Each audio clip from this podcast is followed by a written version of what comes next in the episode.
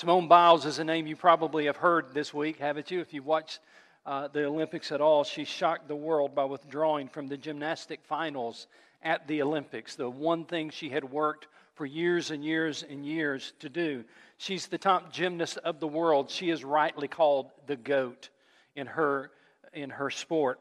And yet she withdrew from the Olympics because of what is called the twisties. The twisties is the mental block that causes gymnasts, even at the top of their game like Biles, to lose control of their bodies in midair. They get to the point where they have forgotten what they've learned to do, and in the, in midair, they're trying to figure out, where am I? What am I supposed to do next?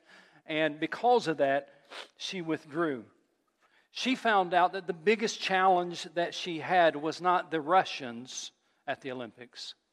The biggest challenge that she had, her greatest challenge, was in her own head. Sometimes our biggest battles are not what we're facing. Sometimes the biggest battles of all is within us. Few stories in the Bible illustrate that better than the story of the Battle of Jericho. Would you open God's Word with me to Joshua chapter five? Joshua chapter five. Here's what we're going to learn today. And again, I'm trying to fast forward through my notes, and, and we're just going to hit some of the high spots. But here's what we're going to learn today. The Battle of Jericho, the real battle, was not Jericho. The biggest battle of all was in the heart of the people who were to walk around Jericho. That was the greatest battle of all. So we pick up the story, Joshua chapter five, verse thirteen. Now when Joshua was near Jericho, he looked up and he saw a man standing in front of him with a drawn sword in his hand. And Joshua went up to him and asked, "Are you for us or for our enemies?" Apparently Joshua is doing some recon work. He's trying to figure out, he's trying to decide, how are we going to conquer Jericho? And so he goes out, perhaps all by himself, to look at the city and to try to get a plan of battle, plan of attack. And as he goes out, he meets a man who looks like a huge soldier, and he's got a drawn sword. More than likely, Joshua draws his sword as well, and he stands up against him and he asks this question, "Are you for us or are you for them? Which side are you on?" And this person, and we'll look in a moment at who this was, this person said, "I am not here to take sides. I'm here to take over." Because this person is referred to as the Lord, or, or as the commander of the Lord's army. Verse fourteen, "Neither," he replied, "but as the commander of the army of the Lord, I have now come." Now, who was this commander of the Lord's army? Well, there's at least three possibilities. Some would say that That this is a theophany. That is, this is an appearance of God in human form. A theophany. That that was actually God in human form making his appearance. And the reason that God would have done that is because God made this promise to Joshua chapter one verse, uh, verse nine when he said, "I will be with you wherever you go. You will never be alone."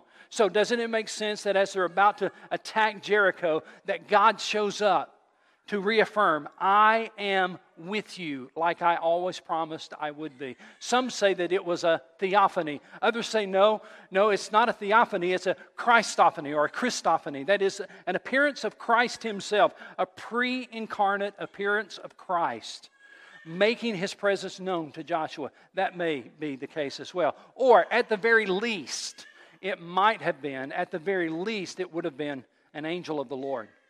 That God sent an angel to Joshua to reaffirm to him the plans that he had. Jo- God sent to Joshua this angel, this commander of the Lord's army, to basically say this: "I am not here to help you. I am here to lead you." Ladies and gentlemen, we don't just need God's help. We need God's guidance. Don't do we not? We don't just need God to kind of come in and, and be, you know, second fiddle. We need God to come in and take over. And that's what the angel of the Lord said. "I am here to take over." But I think the biggest reason that the angel of the Lord, whoever that might have been, I think the biggest reason that this person showed up was to show Joshua that he is second in command. In fact, look at the text. "Then Joshua fell face down to the ground in reverence." Verse fourteen. He fell face down to the ground in reverence and asked him, "What message does my Lord have for his servant?" God was showing Joshua, you are second in command. And Joshua understood this. And I want to say to every father and to every mother and to every leader and to every pastor, I, we need to remind ourselves that if we are followers of Jesus Christ, we are second in command. At the very best, we are second in command.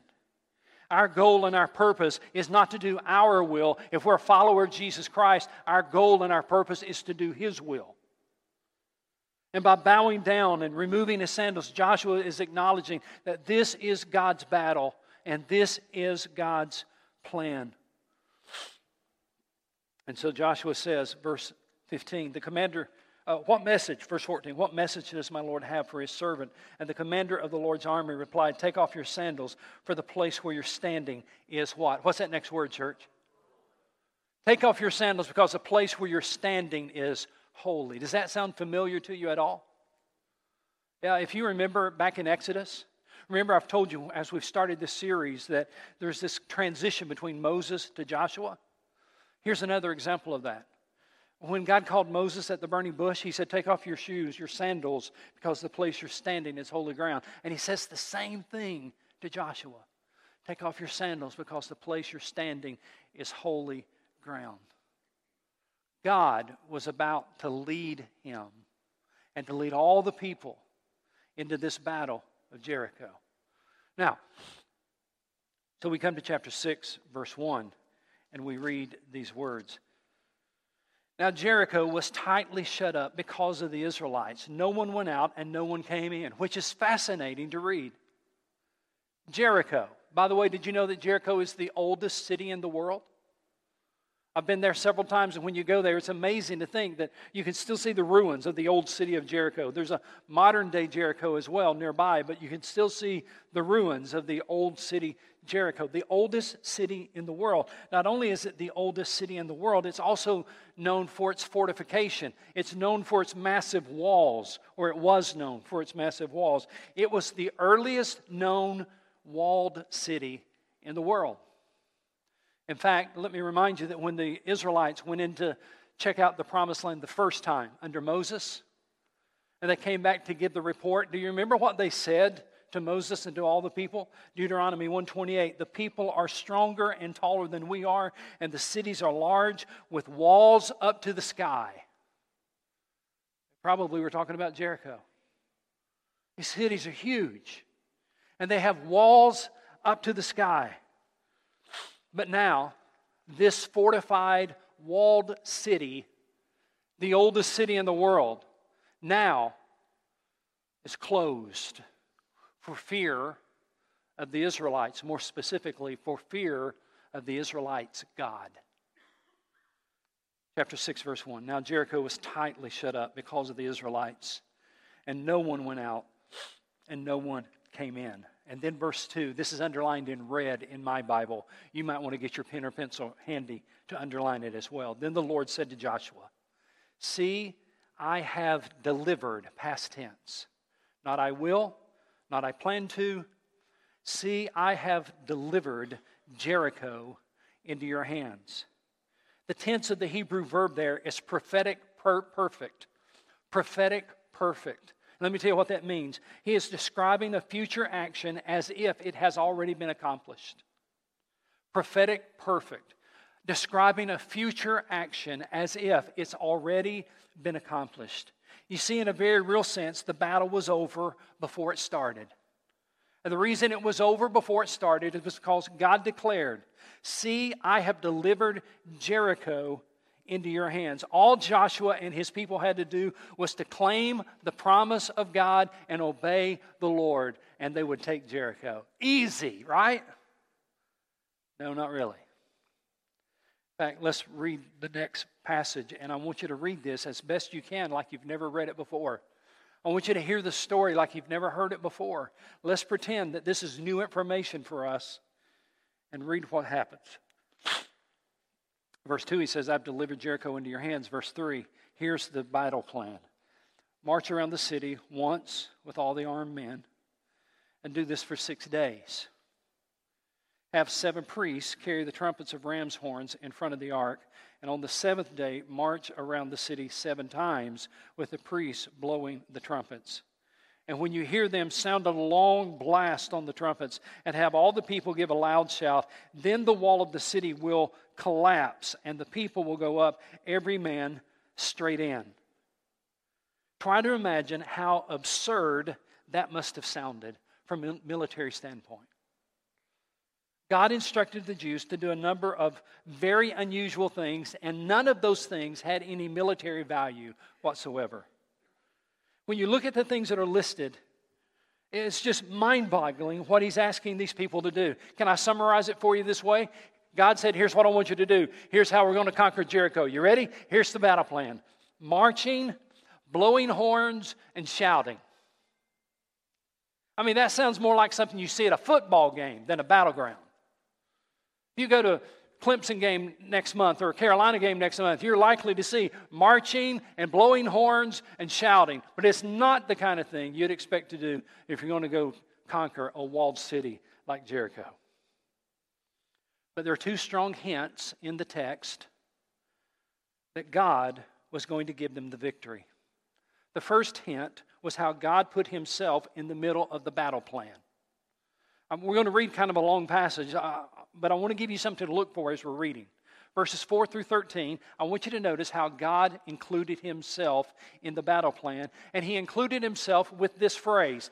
You'll either see it this way, the ark, the ark of the covenant, or the ark of the Lord. I want you to see how many times you see that, how many times God puts himself in the battle plan as we begin reading in verse four. Have seven priests carry trumpets of ram's horns in front of the ark, and on the seventh day march around the city seven times with the priests blowing the trumpets. And when you hear them sound a long blast on the trumpets, have all the people give a loud shout, then the wall of the city will collapse, and the people will go, go up, every man straight in. So, verse six, Joshua, son of Nun, called the priests and said to them, take up the ark of the covenant of the Lord, and have seven priests carry trumpets in front of it. And he ordered the people, advance, march around the city with the armed guard going ahead of, going ahead of what, church? All right, just want to make sure you're still with me. Follow verse eight. When, when Joshua had spoken to the people, the seven priests carrying the seven trumpets before the Lord went forward, blowing their trumpets, and the ark of the Lord's covenant followed them. Verse nine, the armed guard marched ahead of the priest who blew the trumpets, and the rear guard followed the ark.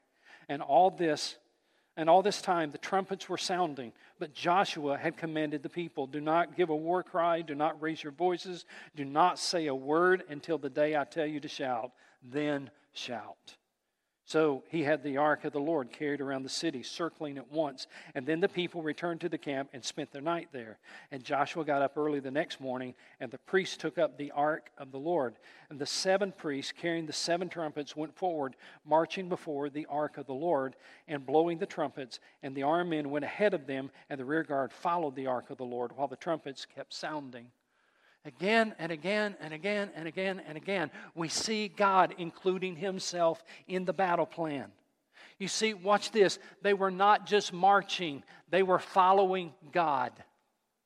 They were not just marching around Jericho. They were following God around Jericho, because the Ark of the Covenant was the sign of God's presence. They had followed God across the Jordan River. Now it was time to follow God to victory at Jericho.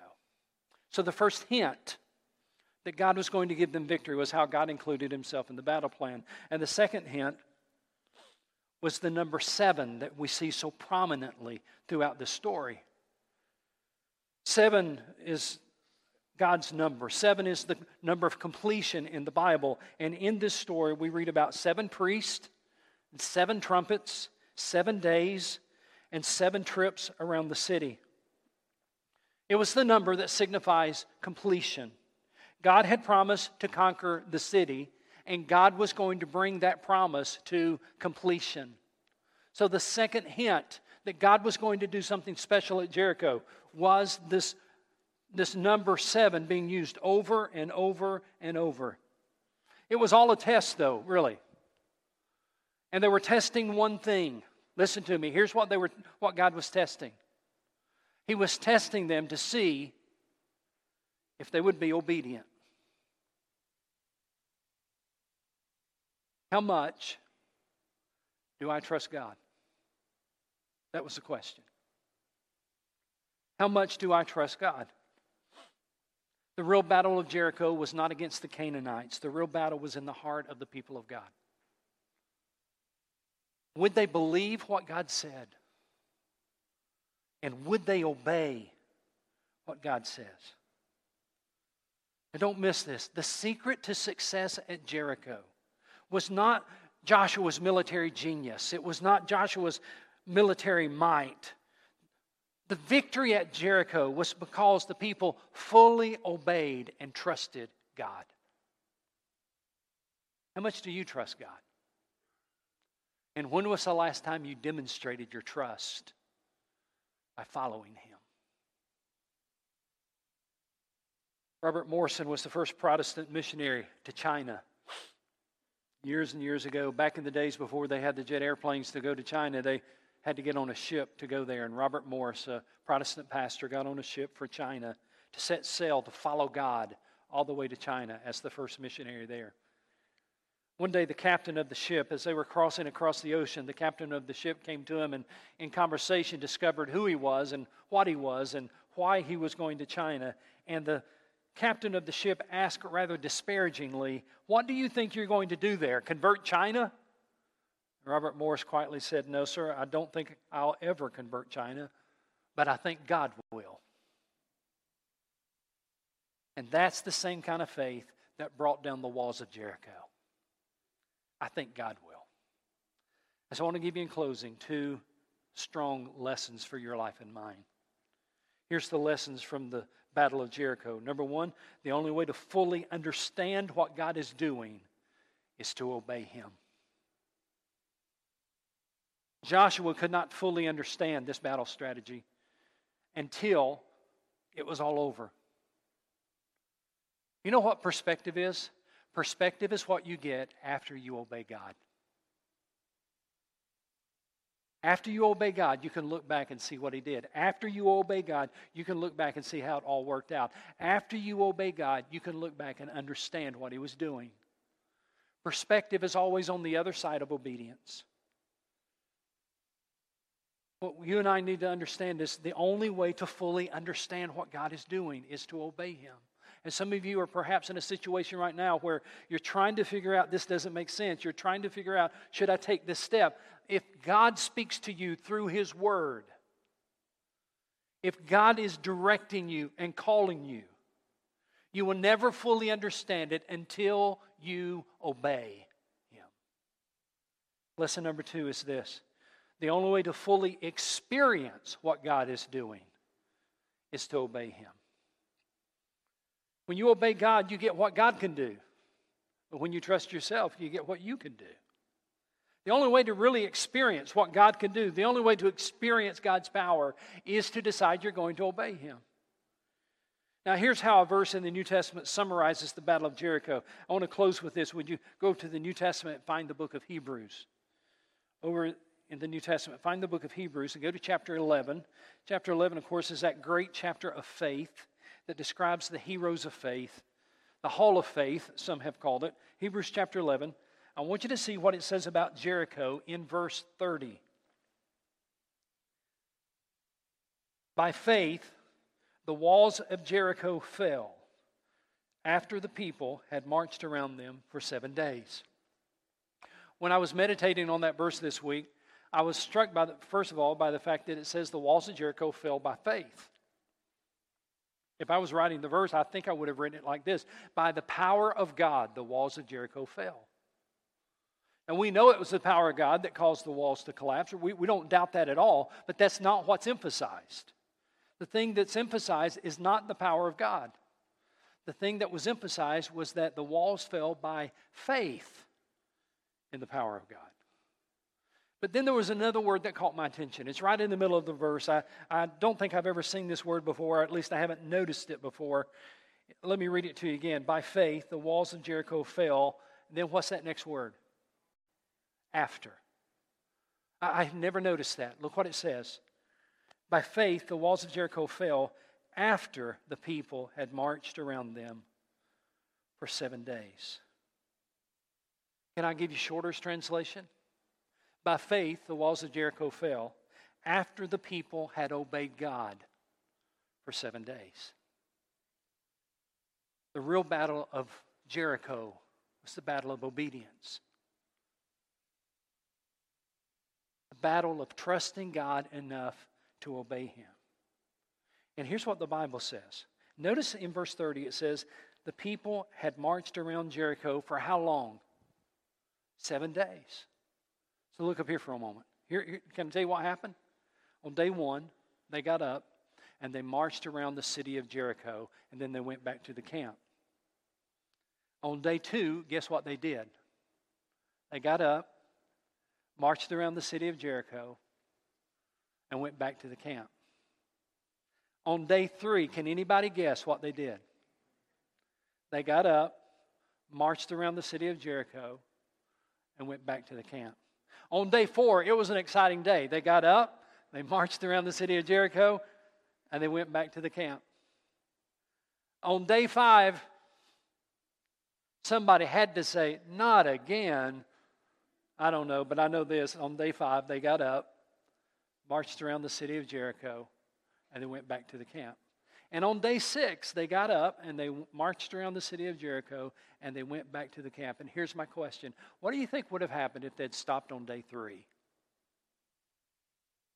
Or if they'd stopped on day five? Or what do you think would have happened if they had stopped on day six? Or what do you think would have happened if they had stopped on day seven on the fourth trip around? You know what would have happened? Nothing. Nothing.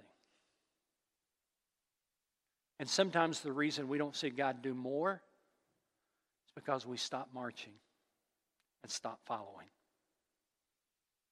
You might just be one more day away from seeing God do that which you need Him to do desperately. Your responsibility is not to figure it all out. Your responsibility is to follow God every day. You see, if I can put it to you this way, the reason the walls of Jericho fell is because they got up and followed God on day one, and then they had the audacity to get up and follow God again on day two. And then they had the audacity to get up and do it again the next day, and the next day, and the next day, and the next day, and the next day.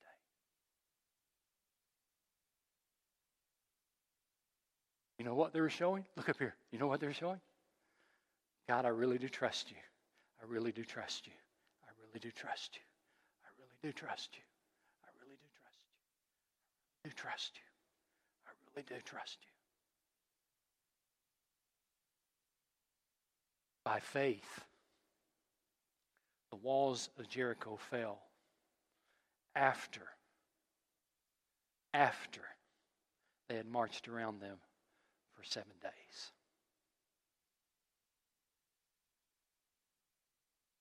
The problem is not the size of the walls. The problem is the size of our faith. Do I trust Him enough to obey Him today? And do I trust Him enough to do it again tomorrow? And to do it again tomorrow? And to do it again tomorrow? You know, wh- where do you suppose we would get a faith like that? Can I tell you what the book says in Hebrews chapter twelve, verse two? Let us fix our eyes on Jesus, the author and the finisher of our faith. Oh, by the way, do you know how you say Jesus in Hebrew? Jehoshua. Joshua. Joshua means God saves in Hebrew. If you were to say Joshua's name in Greek, you would say Jesus. God saves. The Old Testament Joshua was simply pointing to the New Testament Jesus and showing us, here's how you have victory. You only have victory when you trust God enough to obey Him. And when you dare to do it again tomorrow and the next day and the next day. There's an old hymn we used to sing that, that summarizes it all so well. Trust and obey, for there's no other way to be happy in Jesus but to trust and obey. Amen? Let me pray with you. Father, help us today to trust you enough to obey you, and then to do it again tomorrow, and then do it again the next day. And as we walk in faith, following you, we trust you will give us the victories we so desperately need. And it's in the strong and the mighty name of Jesus we pray. Amen.